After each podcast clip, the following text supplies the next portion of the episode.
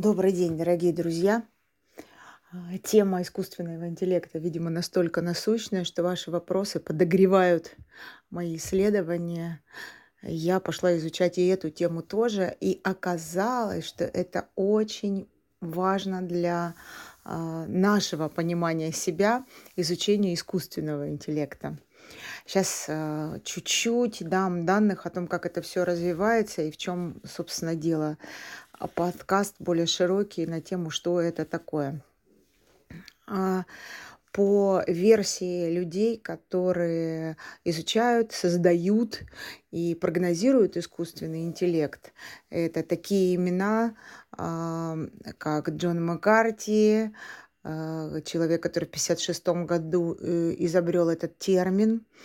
А, это Рэй Курцвейл, э, это э, люди, которые изобрели программное обеспечение, которым мы пользуемся, и Стив Джобс, и, а, господи, как его, Windows забыла, и наши знаменитые умы, такие как люди, которые изобретают системы безопасности, а, все на слуху, и они все э, находятся в состоянии а, ожидания э, этической основы искусственного интеллекта, потому что... А, и не спешат. Почему? Потому что различают три звена эволюции искусственного интеллекта, из которых мы боимся больше всего третью.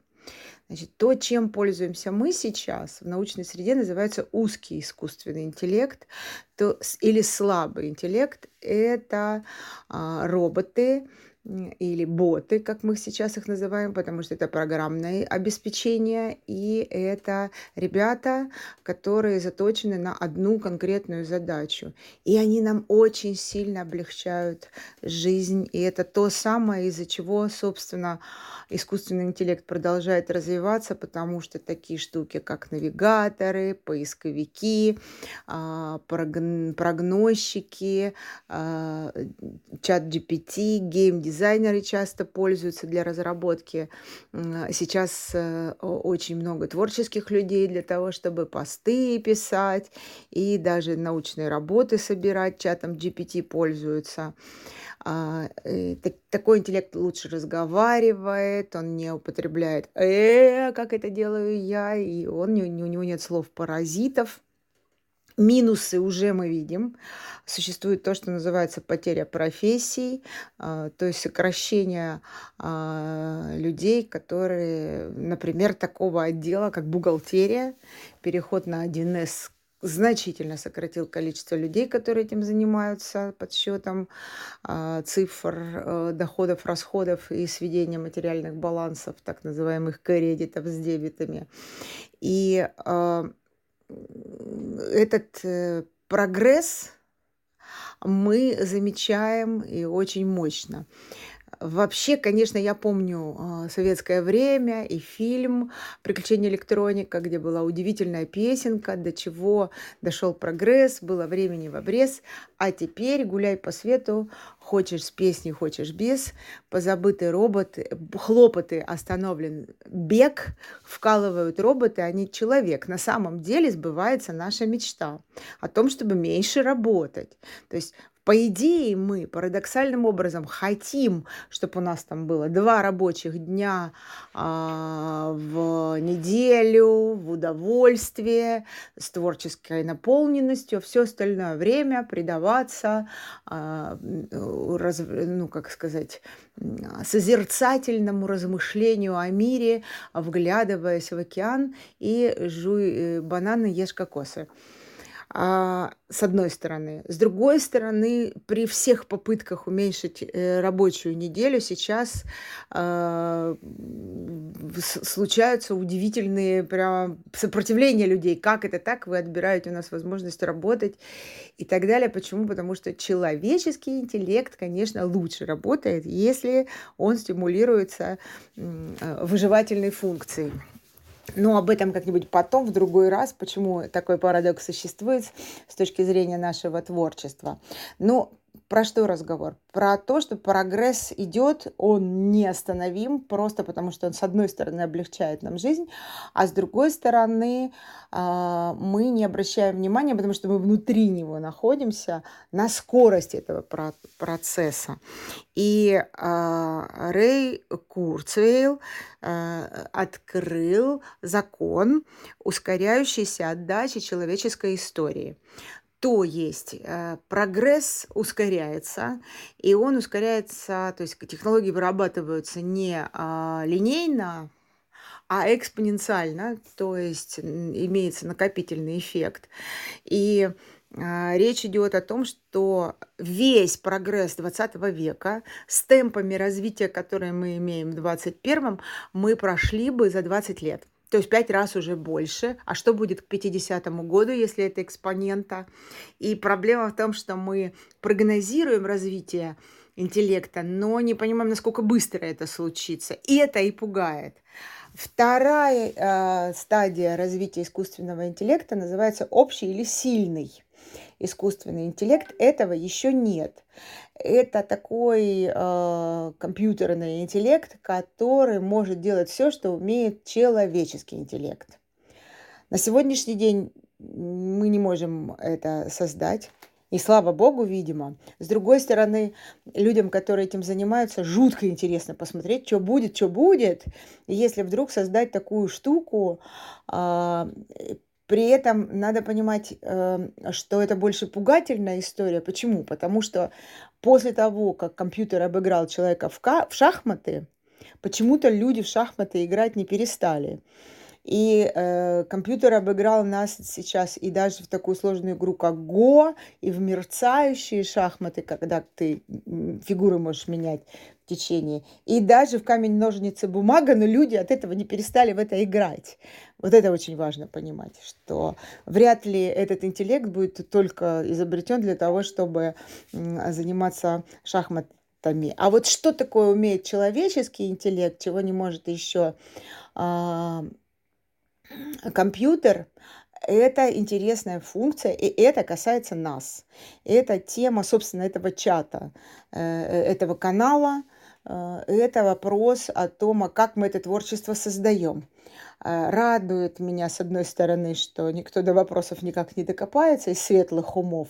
Э, значит, все-таки, может быть, книжка, которая э, с обязательством выходит в этом году, будет, собственно, первым на эту тему таким ласточкой большой. Но, с другой стороны, все равно докопаются до того, что нужно заложить в искусственный интеллект для того, чтобы он при, начал приближаться к человеческому Итак, что же такое человеческий интеллект? Вообще, что такое интеллект? Интеллект – это способность разрабатывать картины, модели или структуры, отражающие реальность, чтобы информация, которая из этой реальности потом поступает, могла совершенствовать эти картины.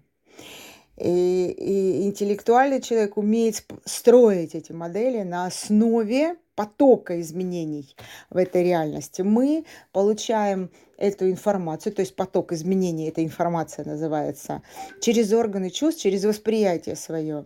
Э, искусственный интеллект имеет непрекращающийся поток. Например, видеокамера, конечно, ее можно зарядить, она будет круглосуточно принимать видеоинформацию, но не сможет выстроить из нее модель окружающей реальности, если человеческий интеллект – не покажет эту модель, вокруг которой важно будет эту информацию собирать, структурировать, анализировать и выкладывать результат. То есть интеллект – это тот, кто решает. Но вот решать компьютеры еще не могут. И слава богу. Но как только они научатся, это значит, что мы э, такие изобретем э, то, что называется еще одна форма жизни на планете Земля, то есть сильный э, интеллект, искусственный интеллект, а, который воспроизводит еще сам себя. Ну и то, чего мы все боимся, это, конечно, сверхсуперинтеллект. Это э, машина, которая в триллионы э, раз умнее любого умного и может принимать решения, которые могут нам повредить в связи с тем, что мы э, недоразвитая форма жизни, на его взгляд. И э, решение проблемы сверхинтеллекта, вот над ним бьются сейчас мощные умы нашей планеты, ждут, они, знаете, они ждут мессию, который придумает пару позиций для того, чтобы этот сверхинтеллект никогда не смог навредить своим прародителям, то есть нам. Что э, в связи с этим э, важно понимать, что несмотря на то, что до сверхинтеллекта еще, в общем, далеко, хотя с темпами развития, может быть, мы будем с вами свидетелями рождения его, не знаю. Я не такой светлый, э, как, как сказать, супер ум.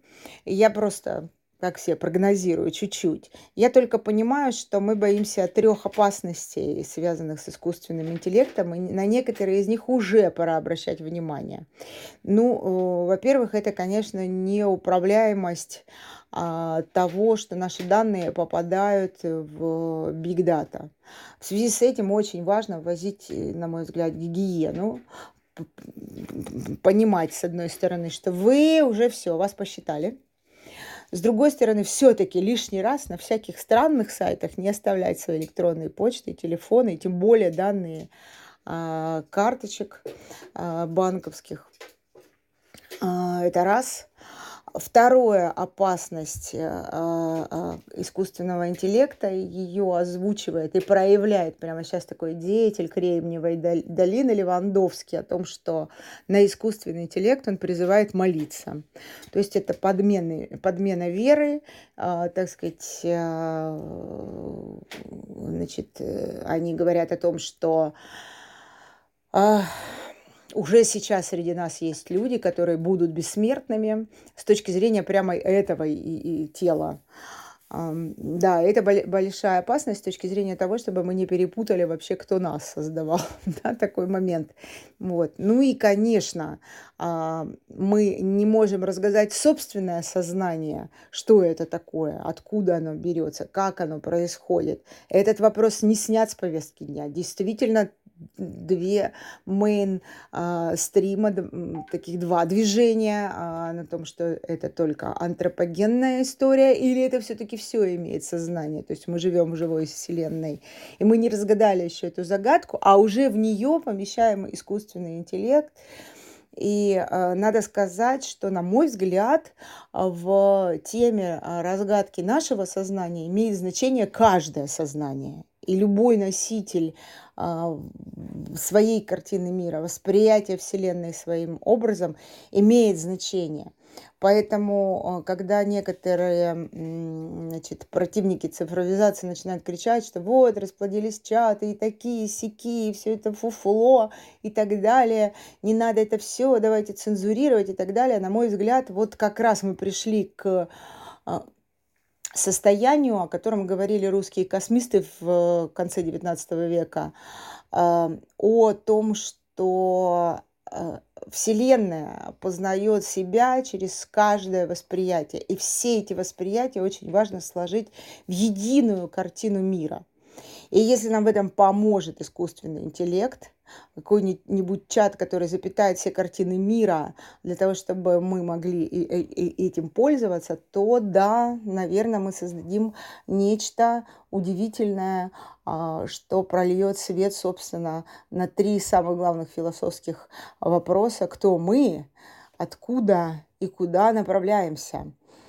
Спасибо большое за внимание. Что вы думаете по этому поводу?